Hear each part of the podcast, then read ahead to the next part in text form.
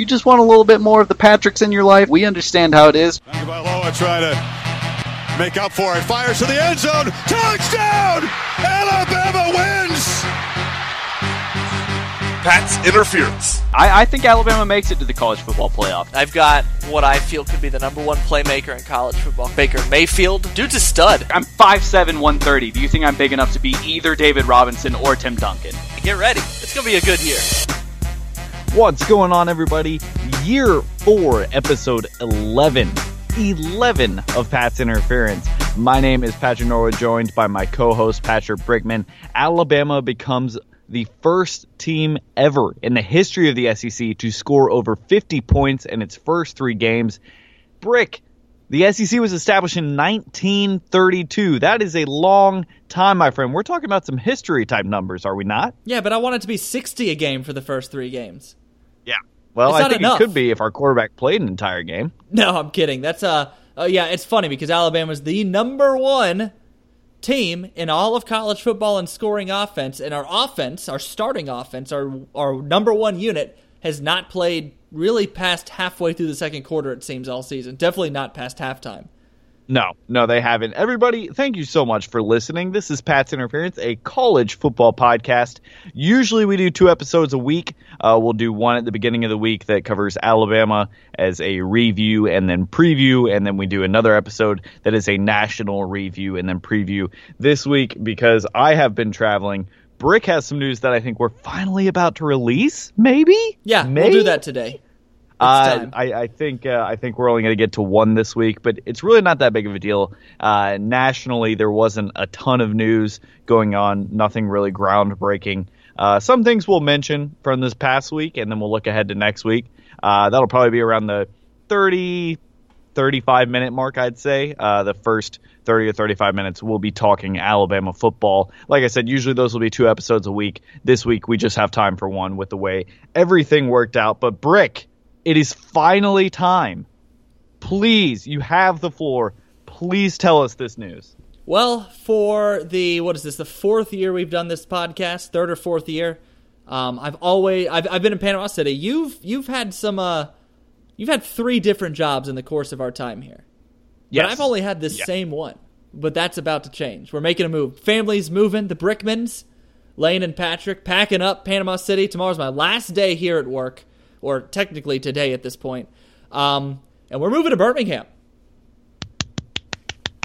Wow, I, can, I guess I can hit that. Yeah. Woo! Moving to Birmingham. Congratulations. buddy. Thank you. Got a Uh, job there no at the one- ABC station, 3340 there, and I will be uh well, I mean part of my job description is I will be at the Alabama games on weekends, like covering them. So that's pretty fun.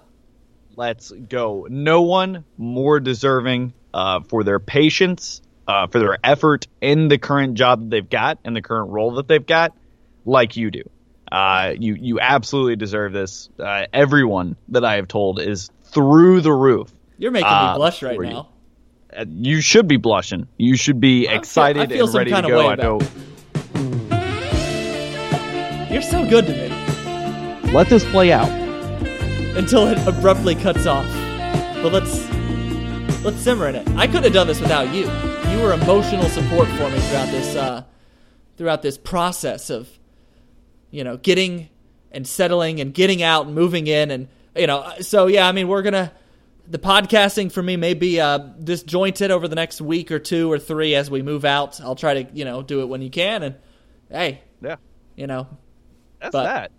at the That's same that. Time, that is that is the uh, top five news I've received in 2018, including getting a new job for myself. This is this is top five news. well, thank you. Uh, I'm excited. I'll I be I'll be covering a lot of Alabama so too, and Auburn, albeit. Um, I guess the way to work is, from what I understand, I could be wrong. I could learn this differently when I get there, but I think I will go to whatever they deem or we deem as the sports department to be the bigger game between Alabama and Auburn. So if I had started last week, I would have been at Auburn LSU.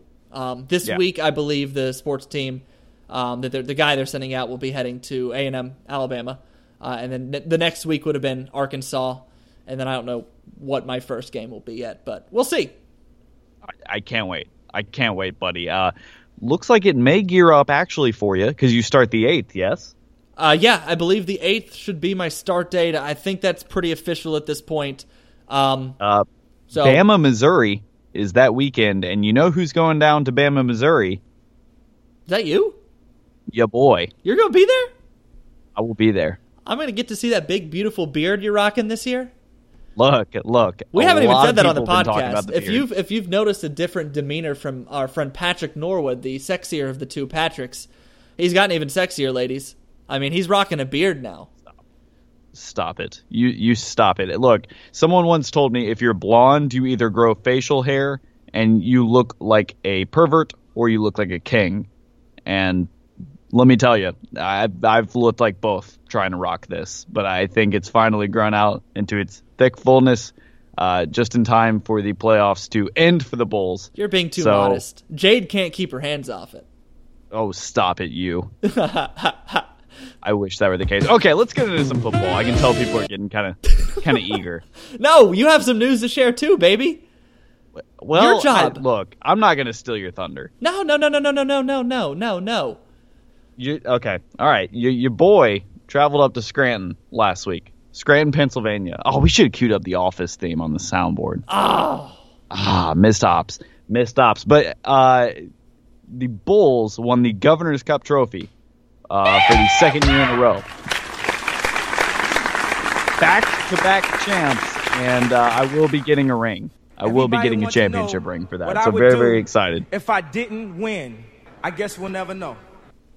We'll never know. uh, never but know. yeah, and then obviously the national championship, they got smacked by Memphis because life is fickle.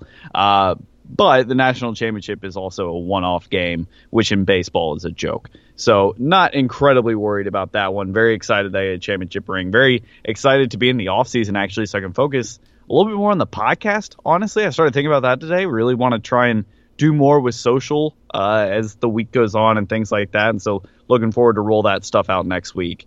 Uh, but Brick, let's go ahead and get into it. We're going to do the Alabama episode. Let's spend uh, 25, 30 minutes on this. What'd you say? Yeah, we'll do a recap of Ole Miss, uh, that slaughter, and we'll do a look forward to um, Alabama A&M and Tuscaloosa. So uh, Alabama 62-7 over Ole Miss, right?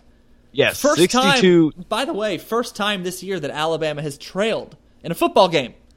Yes. So funny story. Uh, the Bulls closed it out on a slider in the dirt on a one-two count around.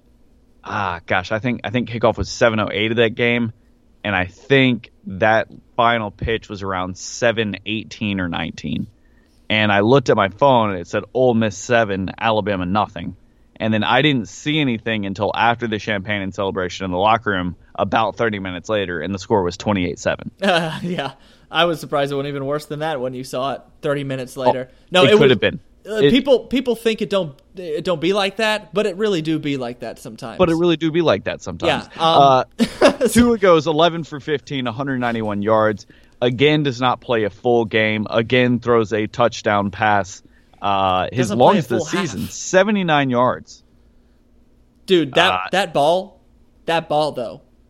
He's it just it's it's unlike anything I've ever seen. I want to get more into an o- overarching thing with this offense and this team a little bit later on, but let's focus on Ole Miss first. He had five rushes for 47 yards. That's the thing he keeps killing people with is they never really pay attention to his legs. Uh, but you know, at the same time, we still saw a little bit of room for improvement. Ole Miss's first touchdown was embarrassing. I mean, it truly, truly was. Um, you know, and there was there's a lot of things that could have been done differently. Um, you know, there was still slant routes are still sort of killing that defense uh, from the game that I saw. But overall, it's hard to complain when your team wins by 55. Yeah, holding Ole Miss to seven points. It was the first really touchdown scored against Alabama while the game was, uh, you know, still competitive. Obviously, first play of the game, and they clearly just went right after um, Saivion Smith, and Saivion Smith just he got burned, and you know they probably took him off of uh, Metcalf when that happened. Uh, but Ole Miss tried it at least two more times in that first quarter or first half, and both times Trevon Diggs was there, made great plays on the ball. They tried it their second drive, and Diggs just went right in there, slapped it to the ground. Um, Yeah, Jordan Ta'amu had a rough game, seven for 22, despite throwing that bomb at the at the first play of the game. How how long was that touchdown? It was 75 yards. So you take 75 yards away from his total, and what was it? Uh, whatever 133 minus 75 is. I'm not good at math. So uh, wait, 60 wait, something yards. That's it. That's what he got. Through. He got he got more on that play than he got the entire rest Yeah. of the game. Yeah, through two picks, uh, one of which was not even close. One of which was just uh, a great play by who else but Deionte Thompson, who uh, Shannon Sharpe thinks is as good as. Who did he compare him to? He called. He said he's the best he's seen since Sean Taylor. Since Sean Taylor. I'll take it. I think it's. I- look. way high praise, but I'll take it. I think I think it's way too high. I, I you know, there's a couple times this season you and I were talking about it. I think we, or at least I could point out where Deionte Thompson maybe wasn't in position and scrambled, kind of, you know, based off pure athleticism, got himself in position to make a play. Hey, he when ha- it really shouldn't have been that important. In my opinion, he has been our defensive MVP so far this season. He's been our best player on defense. I will. I'd agree with I you. The that. coaching staff disagreed with you this game, giving it to Christian Miller, who had five total uh, tackles with two and a half sacks. Uh, Deionte. Thompson obviously did have uh, four tackles of him for himself and a pick off. Um, so you know, it, it- great game, a great game uh, all around for the defense. I think. I think uh, Mack Wilson. I'm still, I'm still not sure if he's 100. percent I feel like every time I look up, he's he's hobbling off the field, or he's hurt, or something's wrong, or he's cramped, and I'm just not sure he's at 100 percent yet. Um, yeah, I would say that he hasn't been as imposing as, as maybe we would have hoped at this part of the year. But it's it's really hard to gauge Alabama right now. I mean, obviously, you know, the eye test it it looks like Alabama and the rest of the country. At the Yeah. same time, you know, individual guy. I mean, we're up we're up in 30 points over the other team by halftime every game so far. This team hasn't been tested, but there might be a it's it's hard to go, okay, that team hasn't been tested or there's a reason they haven't been tested and it's cuz they're that much better than everybody. We'll say Yeah. this is the this is the last weekend I give the rest of college football that statement. You won't be, I don't care. A&M took Clemson down to the to the wire, and if Alabama manhandles A&M, then you don't get to say that anymore. It's over. Yeah, yeah, I, I think so. Uh, three players caught passes for Ole Miss, and that's it. Three. Brown, Metcalf, and the tight end. Is that it? Lodge. Yep, oh wow. exactly. And that's crazy Uh, because again, he me- completed six passes the entire game outside of.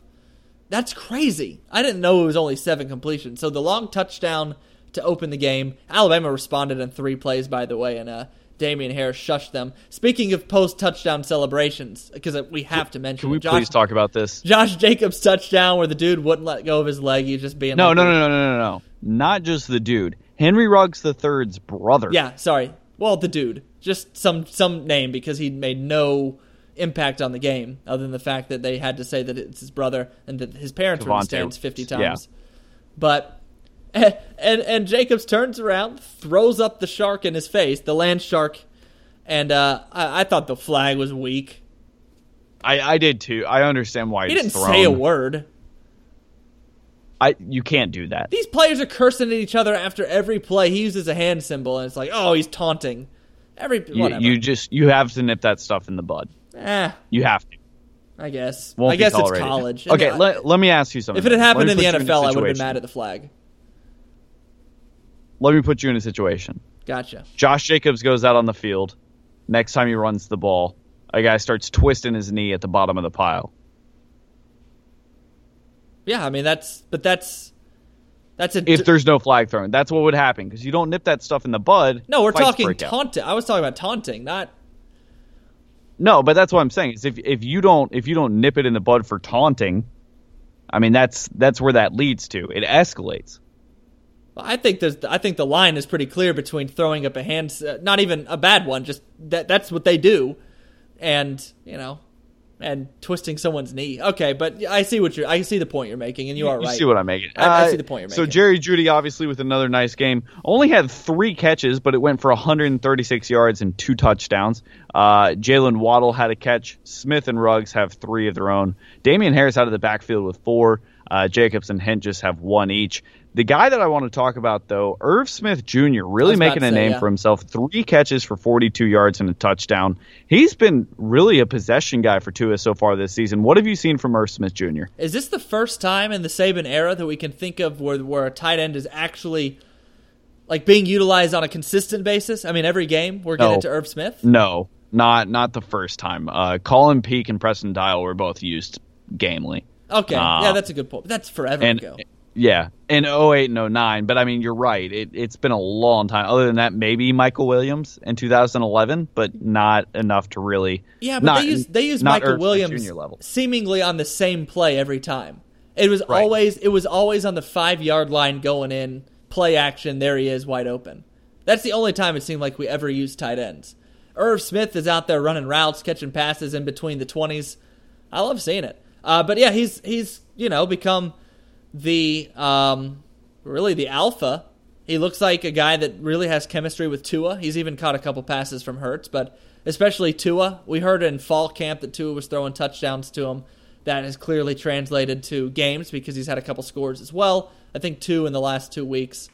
Um, so yeah, I mean that's really good to see. I mean because the tight end is supposed to be used as sort of a security blanket for the quarterback, big target, somebody we can rely on. And our quarterbacks haven't had that luxury for either lack of talent at the position. I don't think that's the case. OJ Howard was pretty good. It's probably just more play calling and utilizing him. Sure, sure. Uh, the past uh, two seasons, the combined score between the Alabama Crimson Tide and the Ole Miss Rebels, 128 to 10. Huh. Just food for thought. Uh, so let's let's move on, and I want to talk now more and get into the news part before we sort of get in to the Texas A&M preview. Unless you've got anything else you want to say about the Ole Miss game. Um, I don't think there's anything that sticks out. Uh, Jerry Jeudy's got six touchdowns in three games. That's pretty. That's pretty crazy. That's to me. pretty impressive. That's pretty, Uh, especially Hurts- for only having three catches this past Hurts game. played pretty well. Hurts came in, he threw a touchdown. He's he's he's clearly improved as a player. He's been playing with our ones. But then again, he looks does look sort of similar to what he always looks like at the beginning of the season against weak teams. Um, yeah, I don't think we'll see Hurts play against a team like LSU unless Alabama's like up by more than three. It won't be a first half Jalen Hurts. Uh, well, because and that's he's that's the sort of news aspect that I wanted to bring in to this next segment. We'll just go ahead and get into it. Article came out today. Uh, Chris Low released something, uh, actually just an hour ago from when we're sitting here uh, doing this podcast. Um, Nick Saban has been proud of the way Tua and Jalen have handled the split quarterback duties this season, and Saban said his plan is to continue to use both for the remainder of the season, saying, quote, it's the same as it's always been to use them both, end quote. Saban said on Thursday. It evolves a bit uh, as you go. Our team has evolved. I can't tell you exactly how it will all play out. It's going to be whoever helps the team play the best, and they've both played a role in doing that, end quote. Now, here's what I need to ask you. Is this just something that Saban is saying to keep Jalen away from redshirting? Or does he actually think that Jalen Hurts has been helping Alabama throughout the season? I actually kind of sell that. I, I don't. He's helped because he's, we. I mean, we've we've played teams that have terrible defenses. I mean, Louisville has a terrible defense. Ole Miss has a legendary, an infamously bad defense the last two years. And then you know, Arkansas State is Arkansas State. I think he's just saying that to kind of protect Jalen, um, to protect this whole situation from getting worse than it is, to keep the talk down. Um, because if Jalen doesn't play at all, then that's all anybody talks about. He needs to put Jalen in in situations where Jalen can still play with the ones and play well. I think he's protecting him because he knows he can. But if it comes down to a, a situation where it will harm the team, putting him in against a tough team, because like I said, September and October, Jalen always looks like a, a, a fringe Heisman contender. He, he did he did as a freshman and he did as a sophomore. It's when we get to the meat of the schedule that he hasn't been able to hold up when we get to November. So I think he's really more protecting him. I don't think he cares at all about the red shirt factor. He knows he has Jalen for this season. He's not looking at next season yet as far as that's concerned because he knows he knows who his quarterback is next season. And I don't think he really cares if Jalen redshirts or not because Jalen won't be here next year. What's the point? I don't Yeah. care what it goes on. You won't be part of my program next year. What's the what's okay? You know? Yeah, yeah. It's it. it I mean, it, it's both sad and it's not. Sometimes you just get beat.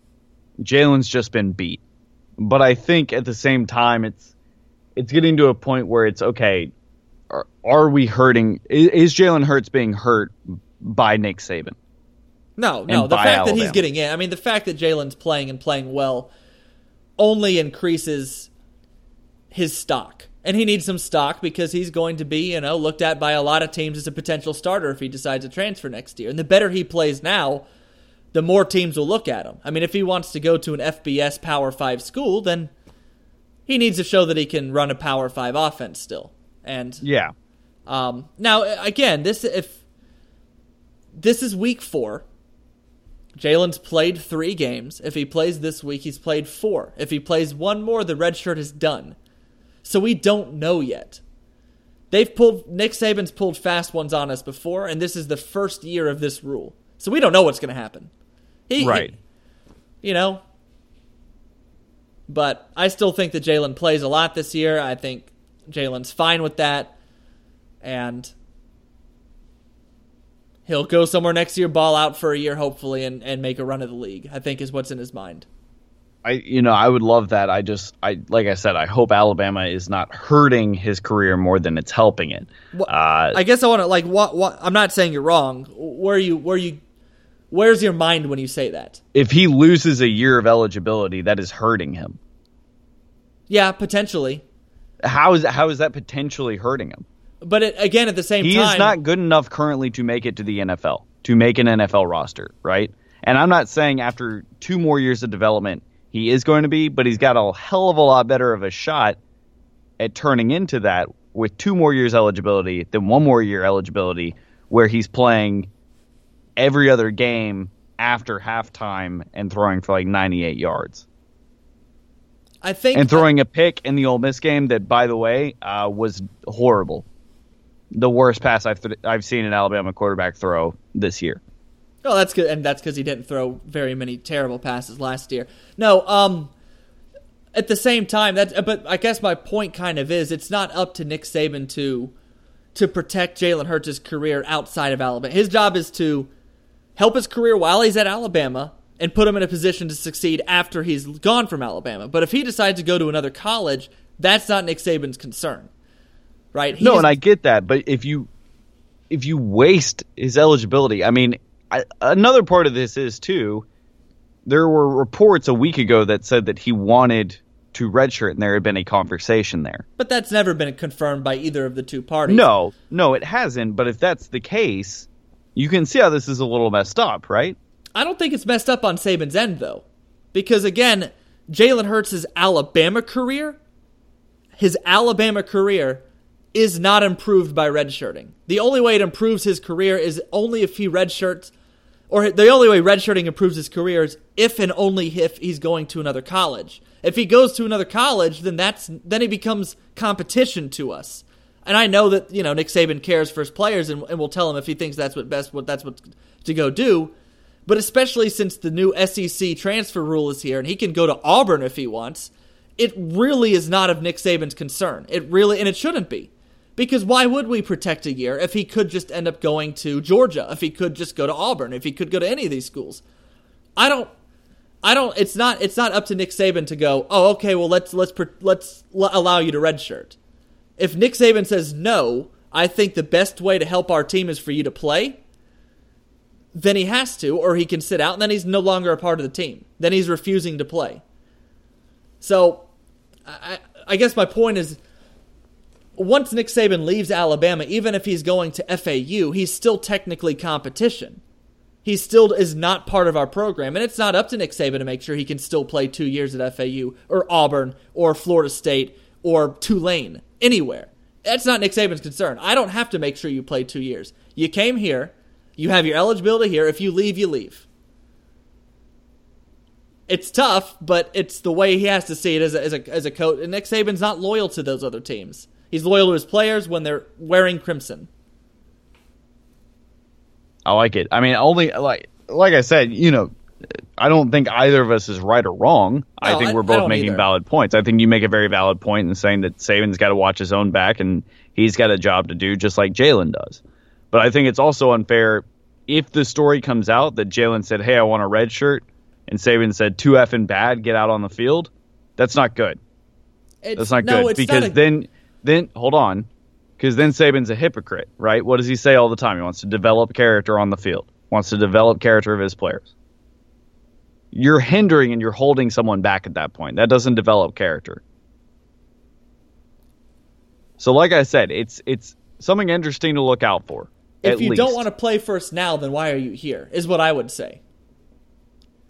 yeah, if I'm giving I- you the opportunity to play and you're playing with the ones, to try and get the best deal, then why are you here? Then leave. Be- Then don't be a part of the football team. You can still graduate and not be, but if you're not wanting to play for us and help us win now while you're here, and I, no, because Nick Saban would come out of that situation with egg on his face, and I'll find myself sitting on this microphone defending him once again because people will go, "Oh, he's heartless," and and Hurts said he wanted to to redshirt, and Nick Saban didn't let him, but that's not Jalen Hurts' call. Again, and I do think the new SEC transfer rule plays into this. Because if Hurts decides to go to a rival, which he very well might, I could definitely see a situation where he goes to go, you know, take over for Nick Fitzgerald or decides to take over for Jarrett Stidham. Right? Those are two schools that are going to be having new quarterbacks next year. So why if if that's an option for Jalen Hurts, then why would Nick Saban protect it and give him two more years to potentially kick our butt? Not that I think he'd beat us, but he would still compete against us.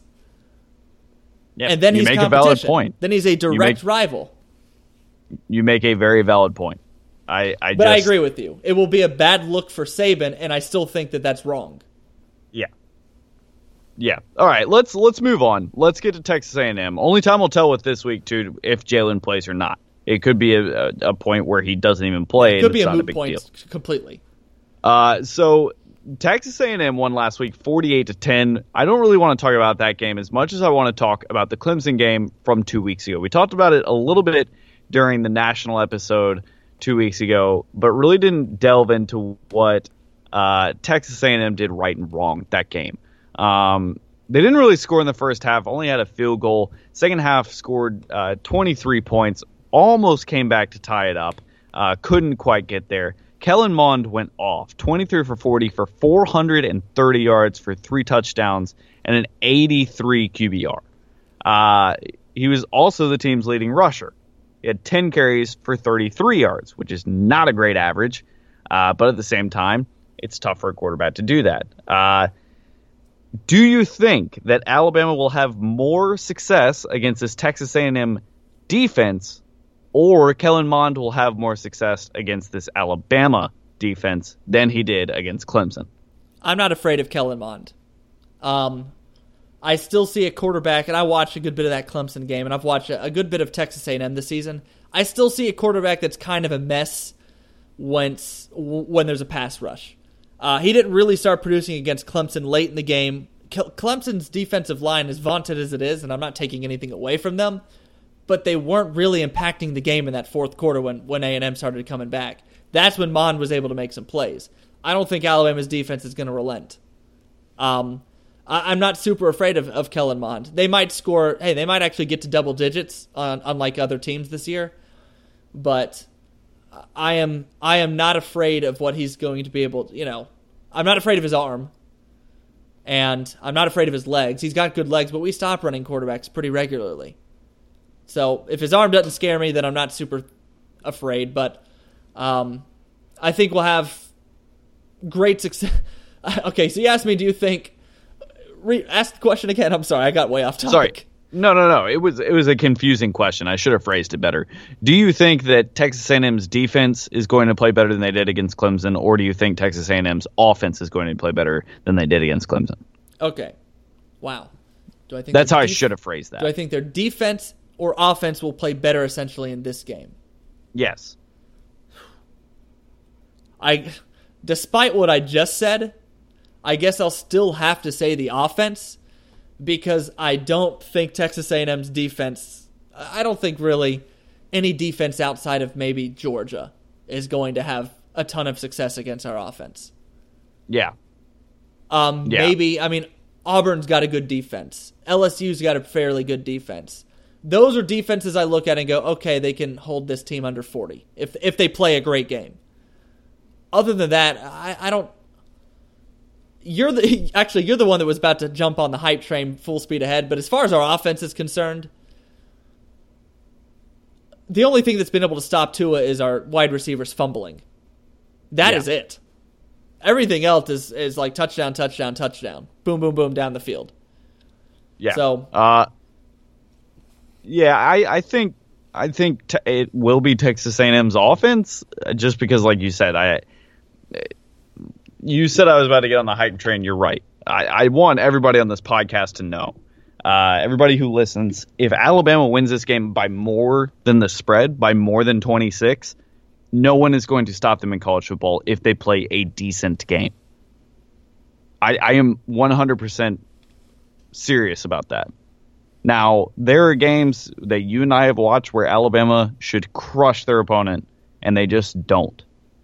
Whether it be because of turnovers, whether it's because it's, you know, just a perfect storm and it's an away game and uh, just can't get on the board early, and then all of a sudden they're down by 14, whatever it may be. I'm not saying that they absolutely will not lose the rest of the season. I'm going to say it's going to be very hard if that's how this Texas A&M game goes. I just don't know who on Alabama's schedule can stop them at this point. Uh, Imagine the a perfect lot of people- storm of the lot- perfect storm to beat Alabama. Ima- go the 2014 Ole Miss game that Alabama lost at home. The I would, I would even go 2010 South Carolina. That was a perfect storm. Well, no, we just got our butt kicked that day. Honestly, we just got our butt kicked by that offense. You, I, we got our talking butts kicked by a guy named Stephen Garcia. right, but I'm saying that team beat us that day. 2014 against Ole Miss, we turned the ball over what five, six times. We started times. the wrong quarterback. We had balls bouncing off of receivers' heads. We still lost by like four. Imagine that times two from a quality opponent. Right? Because we were losing the turnover battle against Ole Miss for a while, and it didn't matter at all. Nobody cared. Yeah. No, I, I think I, like I said, if Alabama wins this game by more than the spread, I think it's really bad news for the rest of college football. And like you said, I think this could be the first. Th- listen to this. Listen to this. Tua is the favorite to win the Heisman. He is yet to play a full game in an Alabama uniform. He's still like 13 of 13 on third downs, going on 300 yards, like six, seven touchdowns. He's rushed for a bunch of them. I think two third downs he hasn't converted. It's insane. It's, and he still hasn't thrown an incomplete pass on third down. It's it's out it's out of this world what he's doing, and it's uh, Kyler Murray and Dwayne Haskins are getting a lot of talk and deservedly so. And Will Grier, another one. He didn't play last week, so his talk has died down, but he'll be right back this week after they beat up on Kansas State. Um, and and that might be what keeps Tua from winning, uh, you know, a bunch of hardware. But Tua has been the best quarterback in college football in the few moments during the game. He's been too good. That's the problem. He has been too good to actually get hardware. Um, and Yeah. it's too way too early to start talking about that yet. I'm not going to jump and say, "Oh, it's bad news for the rest of college football," but I will say it feels like it it'll be a fast track to the SEC championship game. Yeah. I, I don't I know do how every too. team's going to be playing in the postseason. You know, week 13, week 14, but um, yeah, it's if we win this game by more than 26, it, it's going to tell us a lot. I know that Clemson played them on the road, but wow. Yeah. Uh, anyway, for Texas A&M to win this game, who needs to have a big game besides Kellen Mond? Pick one name. Oh, uh, dynamite plays from Trayveon Williams. I mean, he's going to have to. It's going to have to look like he's going to have to look like Ezekiel Elliott. I mean, because their offense is going to have to keep pace with ours, and the only way that's going to be possible, I think, is explosive touchdowns. Because I, I don't think A and M can ball control Alabama. I don't think Kellen Mond is is has the tools as a quarterback to ball control against our defense. I don't think. I mean, Jake Fromm maybe can with the tools and weapons he has, and some other quarterbacks at top tier programs. But Kellen Mond is not a guy that's going to beat us nickel and diming down the field. It's going to be long, explosive 50 yard touchdowns that keep things close. I mean, and that's how often do you see that? We haven't seen Yeah. an offense do that other besides Ezekiel Elliott and twice against Clemson. It's been a while. I think Kendrick Rogers is a name that has to go off if Texas A&M wants to have any hope of winning this game. Uh, against Clemson, he had seven catches for 120 yards and two touchdowns, uh, including that clutch catch at the end of the game. Uh, I I just with this Alabama defensive backfield still, despite all their success as of late, they did get exposed uh, against Ole Miss on the first play of the game. Um, and that is that is a unit that is obviously the weakest link of that Alabama team.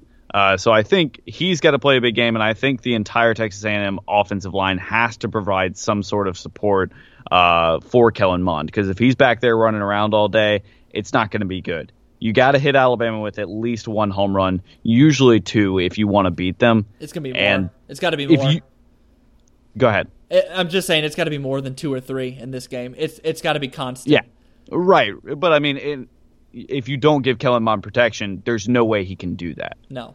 Uh, there really isn't.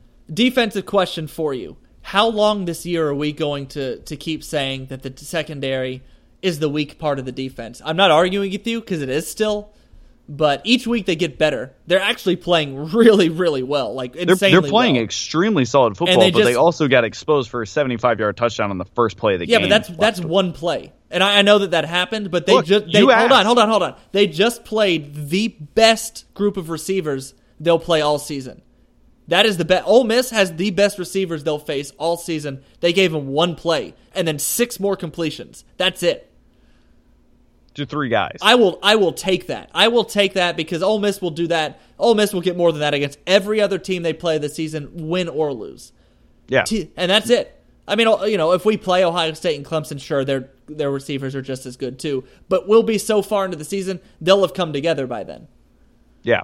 I no, I I think they're a great unit, but they are the weakest unit. Period. And if you are going to beat Alabama, it has to be through the air.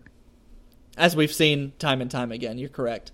Um, any any other things you want to open up about this game? I mean, it's at home. It's 2:30 CBS kickoff, uh, a CBS game of the week. Alabama favored by 26, as you mentioned earlier. Uh, A&M's ranked 22nd. I didn't think this would be a ranked matchup by the time we got here, but here we are. I, I think this is more of a ranked matchup for the TV contract break. I'm gonna I'm gonna take a score prediction here. Um, I do think that Alabama gets that fourth uh, 50 point game. I'm gonna go 52-21 here. Uh, and I'm I'm really not sure it's going to be that close. Um, I just if this game were at Kyle Field, I might make that margin a little bit closer, but uh, right now I'm just I'm I'm going to go 52-21. I'd like to point out that uh, Patrick Norwood is giving a field goal to Joseph Bulovas. Belovy long Uh, time. but love you long time, sir. I think he was one for two against Ole Miss, if I'm not long time. mistaken. Yeah, well, they're they're getting better. He's getting One- better. Hey, one for two is better than what they were doing. It's an improvement, and I'll take it. Um, all right, so you said 52 something. You gave Alabama 52. The first score prediction that came in my mind, I wasn't even thinking of the uh, wasn't even thinking of the 50 point streak. So I'm going to go with the first thing that came to my mind, and I am going to end the streak. But I, I was going to say 49. That's seven touchdowns for you at home that don't know how to do math. Uh, 49 with all our extra points made to 17. Wow. That's how I feel.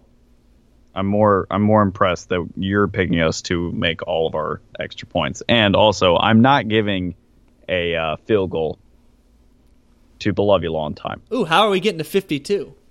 Let's do this math. You're right. about to you're about to do math to work around giving us a field goal. All right. Um well, uh I know 6 doesn't divide into it. I'm sure you can get to 52 however you can however you want, but uh, I guess we'll go with 26 safeties. I'm gonna go with 26 uh, safeties. No, that's what we're doing. I'm I'm gonna go with two safeties and a missed extra point. Okay. All right. I guess that'll It's get us loud. there. It's loud in the end zones by the student section. You've been there. So that that is your you've done the math. That that's going to get us to 52. Is it not? Work me through it. Seven touchdowns. Miss you miss an extra point. Right, so that takes you down to 48. You get two safeties. That's four points. I'm taking your word for it. I didn't follow along with that at all. I, it's it's 150 in the morning. I haven't guess. used I haven't used that uh, soundbite all year. All right, let's move on. Yeah, you just you just uh, reminded me what time it is. We're going to move on now to uh, the national portion of the podcast. I think this will be quicker than most weeks because uh, week three, week four are both kind of looking like not downers because they're both better than week two, but not by much. Yeah. Uh, week three of the college football landscape. Uh, do you do you mind? I mean, look, I know that your sweetheart did not play last week. Yeah, I was upset. Mine did, and I honestly wish we would have switched roles because uh, I texted you after this. Um, I was I was not in a good way. Can you just can you go ahead and cue up the music and we'll just let that ride out? You were morose. You were melancholy. You were. Yeah, I'm looking for it. Sorry. Ooh, I gotta put it I'm back. hurting. In. This is a terrible program I'm using for this. I have to go put the button back in every time. All right.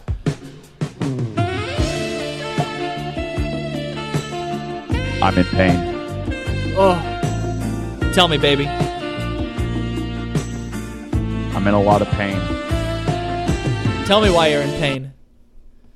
Abrupt ending. There Abrupt ending. Wake Forest goes down at home to BC, 41 to 34. BC's quarterback threw for five touchdowns, had 304 yards, and the Demon Deacons just they just couldn't get it done. They respected AJ Dillon just way too much. AJ Dillon, by the way, is the best like running back on a team that you wouldn't expect to have a good running back. People have like NFL dudes are saying he's like the next big NFL guy. I I don't know. I haven't watched enough of him to say that, but you keyed in too much on AJ Dillon and some Boston College, not Matt Ryan quarterback tore you up. Wow, my team didn't I'm play. upset. Um, I'm which- completely upset. I'm distraught. Wake's playoff hopes are probably dashed, I would say. Yeah, well, no, they can still if they if they win out, there's a which means beating Clemson, they can still win that division, and a one-loss Wake Forest ACC champion might have what it takes. I just, you know, you sit there and, and you look and you say, is there anything I could have done differently? And it's just hard. It's just hard because I wore my black and gold. You know, I, I didn't think there was any way the Deeks would lose at BB&T Field at night. Everybody knows it's Death Valley, uh, Bryant Denny, Jordan Hare, um, the, the, the Coliseum. You know, you don't want to play there at night. Autzen, you don't want to play there at night. The Swamp, you don't want to play there at night. BB&T Field, you don't want to play there at night. But Just don't. You know, when you turn on NCAA 14, I mean, the first thing you see when you go to stadium uh, rankings is, is BB&T Stadium, number one, hardest place to play, Wake Forest. My team Yeah. didn't play. My team, uh, Florence saw to that. I was really looking forward to seeing what, seeing what they had against West Virginia. Uh, looking for the upset, looking for, for my Wolfpack to take your Heisman winner out of the race. Uh, I think the football god showed you a little mercy because you would have looked like a damn fool on this podcast after what NC State had to say to him. Okay, I'm going to go out on a limb here. People might call me crazy, but Will Grier would not have completed even one pass against that vaunted defense. dang, And we didn't get to witness it. So, you know who would? Wake Forest quarterback Kendall Hinton. Yeah, well, you know, he's the new Heisman favorite after that performance, obviously. Hey, uh, He's good he's week. I- actually he's the backup this season. so the reason I, I just want to start with this game because we have to. The reason I didn't see the first touchdown from Ole Miss is because I was watching the end of the LSU Auburn game. Boy, oh boy, that was a lot of fun. What a That was doozy! Let's that was talk a lot about of that fun. game. No, we Uh, have to. R.I.P. Sweetheart. By the way, I, I, we never played the music out, but it's okay. LSU beats Auburn 22-21 on a last-second field goal. Tiger Killer and Tiger himself, Joe Burrow, going off in this game, my friend. 15 completions on 34 attempts, not great numbers there, for 250 yards and one TD. He was gutsy uh, when it counted. I watched every snap of this game. I just sat on the couch while this was on. He, he was gutsy when it counted in this game. Um, Auburn threw a first drive interception, which Burrow turned into seven points. Looked great doing it. I, I thought he was about to throw all over him. But as Auburn does, they locked down. Uh, they went into the fourth quarter with a uh, 21 uh, 13 lead.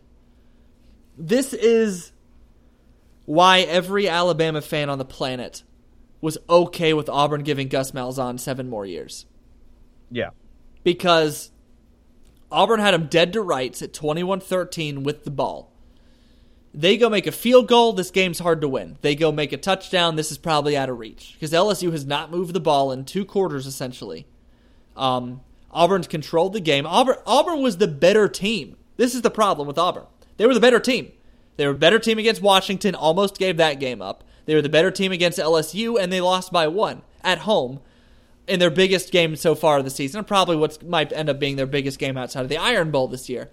It it was they they don't know how to just do what Alabama frequently does and put their foot on a team's neck and just end it. And just win. And just uh, they they were up 21-13 and their offense go they, when Auburn's being aggressive they look like a top 10 team. They really do. And I hate saying that but I'm, you know it's true. When they are being aggressive and they're fired up but that lasts it, it's so fleeting it's so fleeting because I, I don't understand why they can't just you know alabama always looks like they've got intensity all four quarters of every game auburn looks like they have it for half of every game yeah and in that fourth quarter uh, you talk to certain Auburn fans. Certain Auburn fans will say that it was a robbery because I think there were like three pass interferences on the final drive. But that, they were they were massacres. There's no way you don't call those. You don't make those calls. No, two of them were very egregious, and one of them still probably was a pass interference. It's a little bit more iffy, but and Auburn was, fans really have been saying more like, "Well, they didn't call him on our side." I don't know. That's loser speak for the most maybe part. If, maybe if your quarterback wouldn't overthrow everyone and their mother on your team. Look, all I know is one of my favorite things I've read this week is Joe Burrow. Do you know his hometown? The name of his hometown? Um, no. it's the Plains. Oh gosh. I cackled when I read that. Uh, Auburn Auburn's got to get it together. Uh, you've got a guy like Jarrett Stidham. Was it's, Gus it's, Malzahn or Gene Chizik born there too? That seems like like the birthplace of one of those it, two dudes. It really does. It God, it's disgusting. Look, if you're Auburn, you have Jarrett Stidham. That is an invaluable resource. I, I mean, there's no denying it, right? His arm is one of the best in the nation. Am I wrong there? No, he's he's a really. I mean, hey, we saw it last year, man. He torched Alabama. And they but were at he, home. There's, there's the thing. It's like Auburn was at home, man. You that's your that's your place. That's it. You don't lose at home, right, Auburn? But nope. but they just let it just. It's like Malzahn watches the sand slipping through his hands, and is powerless to stop it. And the team kind of follows Rick suit. Ellis, you had one touchdown in this game, one, and you couldn't they win. Two. They had two. Did there they have four, two? Yeah, they they so the the nine points in the fourth quarter you're looking at. They had this. Oh, weird, you're right. You're right. You're right. My apologies. My yeah, apologies. It was 6 you're to right. nine. They had this weird like long touchdown where it really looked like the Auburn guy tipped the pass and it just went right into the dude's hand. It was a great play. It was awesome, and that's what put them down by two because they missed the two point conversion. You're right. You're right. I'm sorry about that. Yeah, that was that 71 yard pass. Uh, and then Cole Tracy, obviously, with that 42 yard field goal. Cole yeah, blooded. You, you, have you heard where this Cole Tracy guy came from? I have not. He's, Do I want to know? He's he's a, he's one of those transfer kickers. Yet he's been money. He hasn't missed. Alabama gets stuck with Pappanastos and Austin Jones. Cole Tracy. I'm googling his name Ooh. right now. All right, Joseph Belovulontime's about to take Alabama kickers back to the promised land. Okay, uh, but if you're Auburn, you, you got to bounce back now now it's time. You you've been in this situation before. You know how it goes. You can't lose another game the rest of the season. If you win out, you're still you still have a pretty good shot of being okay. Uh, but if if you lose another one, it's bad news bears. Clemson takes care of business as Georgia Southern comes to town, as does Georgia with Middle Tennessee. Uh, Oklahoma struggled early with Iowa State, but pulled away there towards the end. That score looked a lot closer than that game actually was there towards the end. Um, really, it was it was 37-27, but Kyler Murray 21 for 29 for 350 yards and three touchdowns. Just really impressive numbers there. Uh, BYU upsets Wisconsin. Hornibrook only managing 190 yards. Uh, not enough to hold off the Storm Mormons. Oh, I want to talk about that game. I want to talk about that game, but first I do have to tell you, Cole Tracy transfer from Assumption College. Oh yes, Ass College. Yeah, Ass College. All right, no that okay. So I don't. I didn't watch much of the Wisconsin game. I turned it on as soon as I realized that Wisconsin might lose, and that was with like a minute left. So Wisconsin is lining up to kick a field goal that will send it to overtime, and BYU's coach did the ballsiest, most just awesome move. So there was like I'm a 50, big fan of this. I didn't know this until you told me. I'm a big fan. Yeah, there's like 50 seconds, a minute left in this game. There, there was enough time to where BYU could, within you know the realm of possibility, kick, get the kickoff if he makes it, and then go get themselves in field goal range with you know completion or two. But and and the announcers are sitting here saying, "All right, they're probably not going to burn the timeouts because they've got a chance to go get a field goal of their own." Nope. BYU's coach timeout Ice is the kicker. Whoa, looks like they're playing for overtime. The announcers are going, they're playing for overtime. All right, kicker steps back, back out on the field. Timeout. Boom.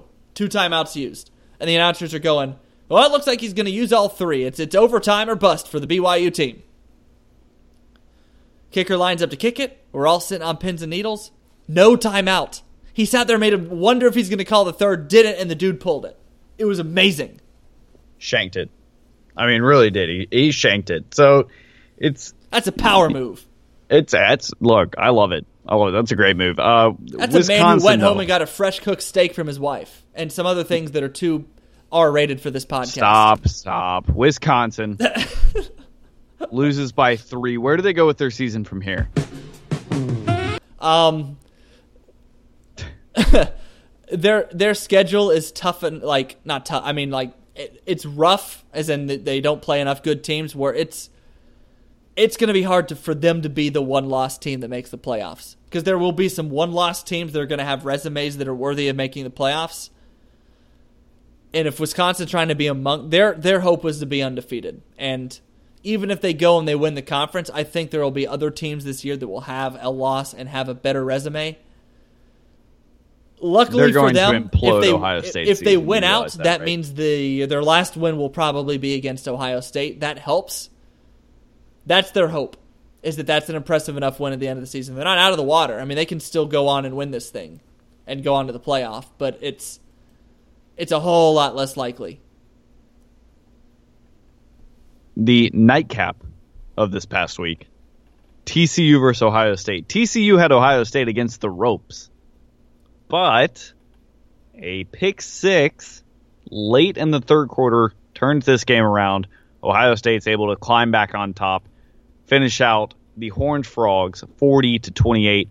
Haskins for 344 yards, Brick. Uh, 24 for 38, uh, two touchdowns, no interceptions. He's only really thrown one this year.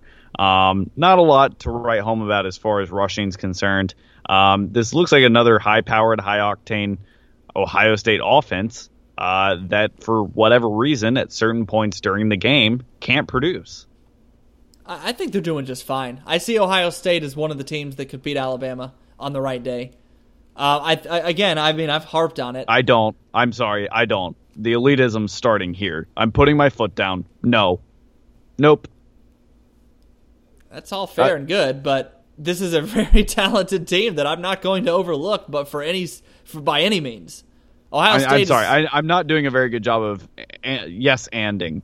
This is not a very good improv between you and I, but I I I don't see this TCU team is nothing to write home about. Okay, they played they played a great Ohio State team and they played them pretty well. Uh, at the same time, they're they haven't shown me anything. You had a team down, down, and you couldn't put them away. Couldn't do it. Or Ohio State came and slammed the door. You can look at it either way. Shawn Robinson. When I watched the game, I saw I saw it more as Ohio State just taking over and slamming the door and saying we're done playing around. It's a team with a new quarterback without their coach. It's figuring themselves out. And again, I go week But- but- fourteen. But, they'll yes, be they're figured slamming out. the door shut, and I understand that. But are they slamming the door shut against a team that deserves to have that door open? It's one That's of the my tougher. point. you know, why not? They're fifteenth. They were fifteenth when they played them. TCU's a good team with one of the top five coaches in the country, in my opinion. And it's not like they played them deep into the fourth. It got to halftime, and then Ohio. Uh, the second half, it was it was over. Brick, they were done. ahead late in the third quarter. It was done. In my mind, I was like, and I never felt like Ohio State wasn't going to win that game, not even for a second. And I could be just because I might be overrating them. Um, I have to look. I think you other, are. I, I truly think you are. There have to be other teams in the co- in college football that I can look at and see as, as they as let threats. Shawn Robinson throw for 308 yards. What do you think Tua would do to them? Uh, no, Tua's going to do that to everybody. Alabama won't lose a game unless it's a shootout this year. But there are a couple teams with the talent on offense, it's a, it's skill positions, and a quarterback that can potentially get in shootouts. Again, it would it would probably mean Tua throws three picks, but um, Ohio State is one of those teams that would beat Alabama if Tua threw three picks potentially. Yes. And- and- Did you hear the sentence you just said? Yeah, And then you're going to sit here and tell me, oh, but Ohio State could beat them. they could. I'm not if saying the they guy, will, if dude. the guy dude, who is yet to throw an interception this year throws three in one game, Listen to me. Listen to me. If Alabama played Ohio State, I would tell you with 95% certainty I think they're going to win. With the 5% being maybe Tua comes out and throw three picks. I'm yeah, you saying could if say the same thing about this weekend. Do you, does that mean that you think Texas A&M is as No. good as Ohio State? no, I think if Tua throws three picks this weekend, we're still fine. I think if Tua throws three picks last weekend, we're still fine. That's what I'm saying. I don't think that TCU or or Texas A&M have an offense against our defense that can take advantage of that. We could have four turnovers this week, and I still think that we win it by two or three scores. Because I don't think that Texas A&M has enough on offense, or TCU, or Wisconsin, or Notre Dame, or even Penn State for for Christ's sake. I don't think any of them are even good enough to beat us if we have three turnovers to their zero. I don't. I don't. I think there are maybe four teams, maybe, probably more like three. That's Clemson, Ohio State, and Georgia. That if we turn the ball three over uh, over three times, they've got the defense and the offense that will take advantage of that crap. That's it. That's I have to. That's an upper echelon thing. If Miami, if we're playing Miami, and we throw three picks and have a fumble, I still think we win that game 28-14, 28-10, 35 something. It I don't care. But Ohio, Ohio State, if we have four or five turnovers against Ohio State, it's over. Yeah. all That's right, all- let's move on. Let's move on.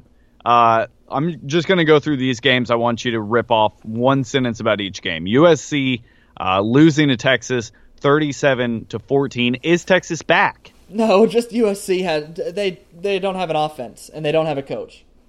And they have a true freshman loses to the Aztecs and San Diego State 28-21. We thought Herm may have something going. Forks up. Forks are actually down. Oh, uh, no, I don't. I've always seen Herm as more of a meme than than a coach. Troy upsets Nebraska. Oh, I love it. I love it. Nebraska. Fun fact Patrick Norwood's old neighbor, Andrew Bunch, started for the Cornhuskers in this game. He was a walk on there. Their backup quit, and their starter got hurt. He is now slinging the ball around, or trying to, uh, and he lost this game. I sacked him when he was in fourth grade playing two hand touch in my backyard. I just want to throw that out there. You could have played for Troy, baby. Three three four Look. with the upset. Circle City, baby. Circle City. Uh, Syracuse beats the ever loving tar out of Florida State. The wheels are completely falling off there.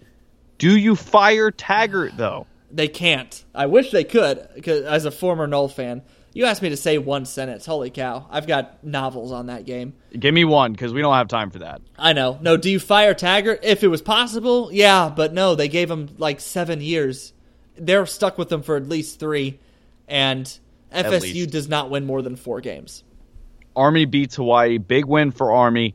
Uh, not a huge loss for Hawaii, but I know they had a lot of uh, momentum going into that season. I don't need a sentence from you there. Uh, I do need a sentence from you on our boys, the Jayhawks at Kansas, going 55-14 over Rutgers. Remember, I picked Rutgers just because I feel like an idiot now. Yeah, That's Yeah, my that's well, my sentence. Look, I didn't want to. I didn't want to say it. Uh, No, you're a god. same Maryland team who beat Texas lost to Temple 35-14.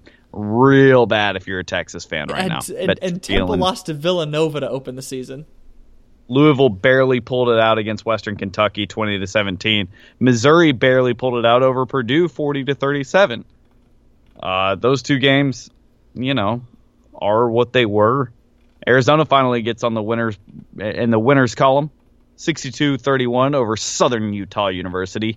Uh, the following games were canceled, like we talked about last week. Virginia Tech, uh, East Carolina, West Virginia at NC State, like we talked about. Southern Mississippi's at uh, Appalachian State, Norfolk at Liberty, and Marshall at South Carolina. And then, of course, the ubiquitous Cactus Flowers did not get to play their big Power Five game against the big bad North Carolina Tar Heels. Uh, and I'm sure they'll be whining and crying at the end of the year about how that's unfair.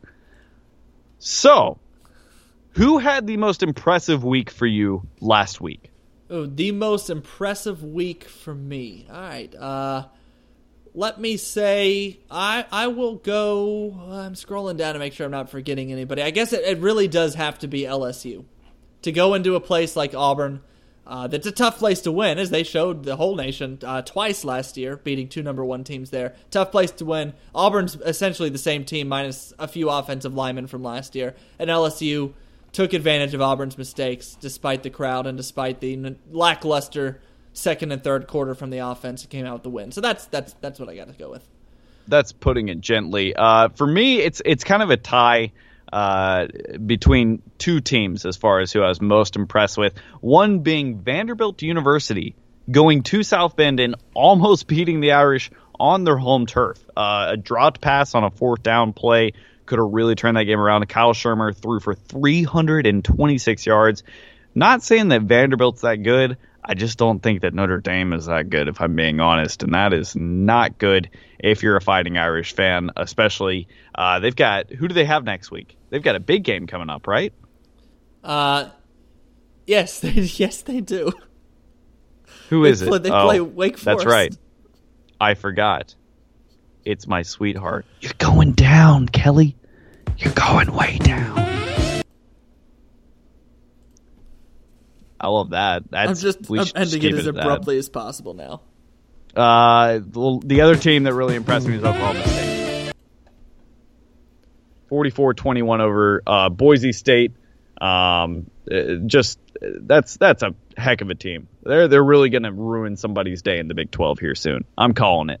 I'm calling it. Uh, the other team that I really want to point out, mainly just because you talked me out of the Heisman, I think you reverse Baker Mayfield and me. Uh, Justin Herbert had another spectacular day 16 for 34 for 309 yards uh, and three TDs. He, he did throw two picks, I guess. Not spectacular. I did spectacular not Baker. Mayfield you, although Herbert is really good. He's better- extremely you're good. better and you sticking with totally Grier. Baker Mayfielded me. Trust me, you're better with Grier. Baker Mayfield got the dub tonight, by the way, for the Browns. Congrats to him, and congrats for your almost Heisman pick, even though you taught yourself out of it like an idiot last Yeah, year. yeah. All right, let's move on to the preview of Week Four, my friend. I'll let you take the reins on this one. I've been driving for quite some time. I'm Yeah, gonna take the no. load off in the passenger seat. We're we're going we're going in the fast lane for this one. Uh, we talked to Alabama, Texas A&M. Does FSU even beat Northern Illinois? You didn't believe No. Syracuse would beat them. No, They lose. You're going with the lep- you're going with the loss I- this time. until they show me that they can beat anyone ever, I, I don't think they're gonna win another game this season. They're favored by 10. And you know what? I'm also going with the Noles to lose. I don't see them winning even this game. All right, Georgia, Missouri. Is there any reason for Georgia to be worried? A little bit of a reason just because Drew Lock is that good. Notre Dame only favored by 7 against Wake Forest. Does Notre Dame even win this game on the road? You're going down, Kelly. You don't come into BB&T Field at noon on a Saturday. Everybody knows that. Does your former neighbor score two No. touchdowns against Michigan this week? Mm, yeah. Mm, maybe no, no, I don't think so. All right, so Nebraska you have falling to 0 and 3. Uh, Clemson, Georgia Tech. Georgia Tech, the home team. Does Georgia Tech make Clemson look vulnerable again? If you are playing one of the best pass or best, sorry, front sevens in college football in the past, we can say safely decade, maybe ever, maybe top ten ever. The last thing you want to do is run the football every single play, and that's what Georgia Tech's going to do. And it's just going to look really, really ugly at the end of the game. No, I'm with you. I think I think Clemson kind of reminds the country what they were after almost losing to uh, Texas. Don't A&M. forget, Clemson still has two quarterbacks, which means they have none. Pot meat kettle. Um, uh, West Virginia, Kansas State. Uh, West Virginia. How many do they win by in your your opinion? Uh, I think we'll agree with us for about eight hundred and eight yards. Uh, no, I, I don't think the uh, the vampire uh, and Snyder and Kansas State are going to be able to topple West Virginia. I think Will Grier will throw for. I'm going to go uh, 250 plus. I think it'll be a modest outing for him uh, this game, or he could throw for 500. It just sort of depends. He's bootstraps Bill after all. Bootstraps, bootstraps. Um, does Kansas make it three wins in a row on the road against Baylor? That is going to be an absolute pillow fight. That's that's. uh, You said that's in Waco. Yeah, I'm going to go Baylor there. I will go Baylor. I hope Kansas wins because I actually still don't recognize Baylor as an institution of higher learning. But I will go. I will. I will take the Bears there. fair enough. I'm going with Kansas just cause this is going to be my just. This is going to be my next just cause. I picked Rutgers last week just cause. I'm going Kansas this week as my just cause pick. Um, TCU, Texas, Texas at home at uh, future employer. The side of your future employer. Hmm. Uh, Does TCU? They only fell two spots after their loss to um, Ohio State. I'm not 17. super confident in TCU as you heard earlier. I'm not going to take. I'm definitely not confident in Texas though. So I will take the Horned Frogs, but I think that's going to be a closer game. I think TCU pulls it out maybe late or maybe in overtime by. I'll give them by three. I've got TCU by three. I don't hate Texas as much as people wanted to pile on after week one. I, I saw Texas that looked a little better than last year. I definitely saw that last week against USC. They're getting better. They're getting there. You, you're seeing some of the talent they recruited last year starting to show out. They had a really bad stretch ag- against Maryland, and then that shattered everything as far as the public perception. I'm going Texas with the upset. Um, I like it. uh, let's see. I'm not okay. Mississippi State, Kentucky. Mississippi State should win that. Um, yes. NC State plays Marshall. We've been over that. NC State's going to win that one by 40. Florida, Tennessee. Speaking of pillow fights, this one's in Tennessee. Florida's favored Yeah. by four and a half.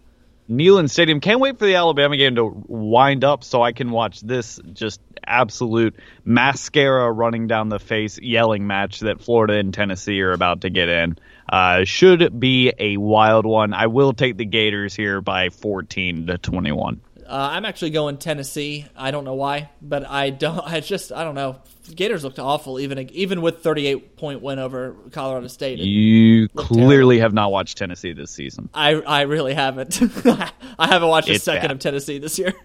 It is it is very very bad. That could be Tua's Heisman game. Oh boy. Um. Okay. Auburn should 100% figure it out against possibly the worst team in the SEC in Arkansas. I'm not going to stop there. Nope.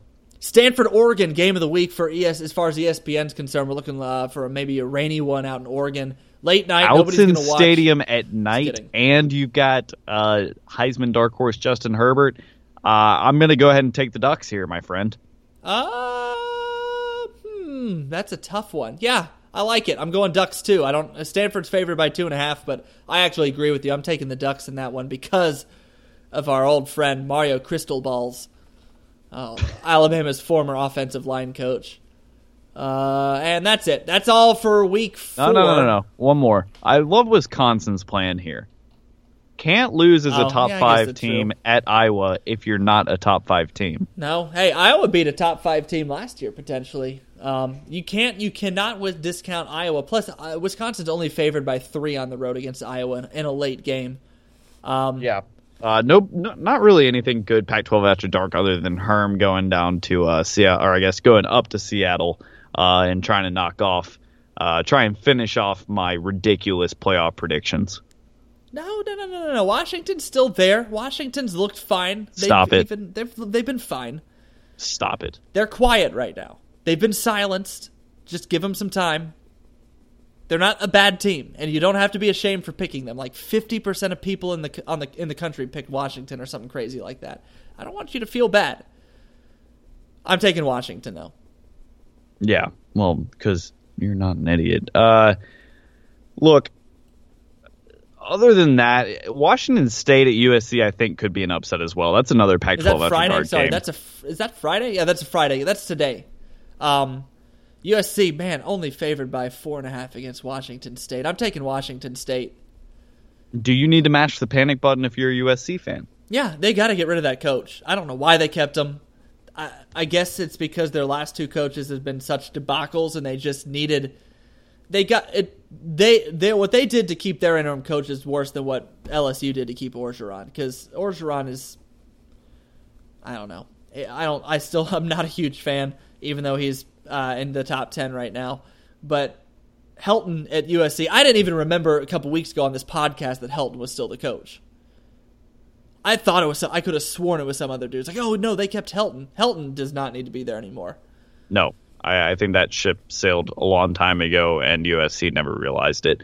Uh, the ugly circus freaks play FAU. They get them at home. Is there any way that Lane Kiffin beats uh, that team this weekend? No, that game doesn't even have a line. It, no. Thought we could at least talk about it a little bit. Hey, I will be the happiest guy in the world if Lane Kiffin was the one to end this streak. But I ain't seen it. That's it. Ah, right? screw it. The Owls are gonna win. Roll owls. I'm gonna post that to our Twitter tomorrow. Sure. All right, cool. All right, yeah, that's it for week four. I'm going to do our social media here real quick. You've listened to Pat's Interference. If you've made it this far, you can find us on Twitter at PI underscore podcast. You can find us on Facebook at Pat's Interference. That's Pat's with an apostrophe S because we like to be, um, you know, uh, grammatically correct. Wonderful. Um, Pat's Interference at gmail.com is where you can reach us via email. We have a website, patsinterference.com. I actually think my credit card might have um, expired, and I might need to put a new one on file. Now that I'm sitting here thinking about it, that might be down. Let me check while we sit here. As I tell as I tell our fans to go there, I'll just have to make sure it's up before this podcast posts. We're still on iTunes. I know because I listen to us because I'm conceited. Well, I listen to you. I, whenever I talk, I kind of just turn my car on mute. Just I just mute the audio. I don't want to hear myself talk. Oh, but you sound so nice and beautiful. Stop it. No, you do. You're a beautiful human. I don't human. deserve this. You know, you're you're a beautiful human, baby. I just want a little bit more of the Patrick's. There you go. You guys del- that was crazy. That was way too much. I even played the intro. Everybody, thank you so much for listening. We couldn't do this without. Britt, do you have a sound off today? no, we've we got to go to bed. We've got to. I, I'm dying. I'm dying. Congratulations on your job. That's my sound off. You deserve it. Congratulations it. Everybody, on your ring. Thank you. We're both winning. thank you. Thank you so much for listening. We've always wanted to do this podcast uh, ever since Brick and I were in college.